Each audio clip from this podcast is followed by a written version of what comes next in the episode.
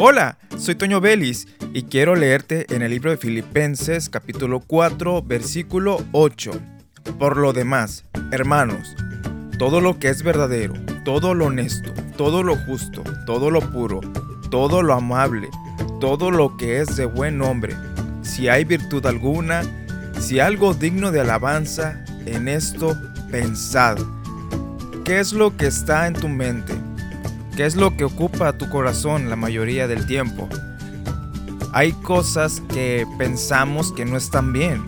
A veces tenemos pensamientos de mal para las personas o para nuestros compañeros de trabajo o tenemos algún chisme ahí guardado, algún rencor o algo y no nos ponemos a meditar lo que nos dice la palabra que debemos de hacer. En esto pensad en lo verdadero, lo honesto, lo justo, lo puro, lo amable.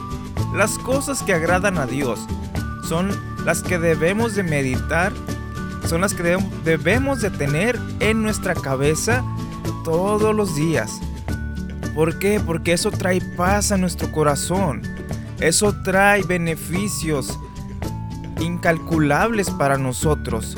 Además de que el trato hacia los demás mejora. ¿Por qué? Porque deseamos lo que el Señor desea para ellos. Soy Toño Vélez y te invito a que continúes escuchando la programación de esta estación de radio.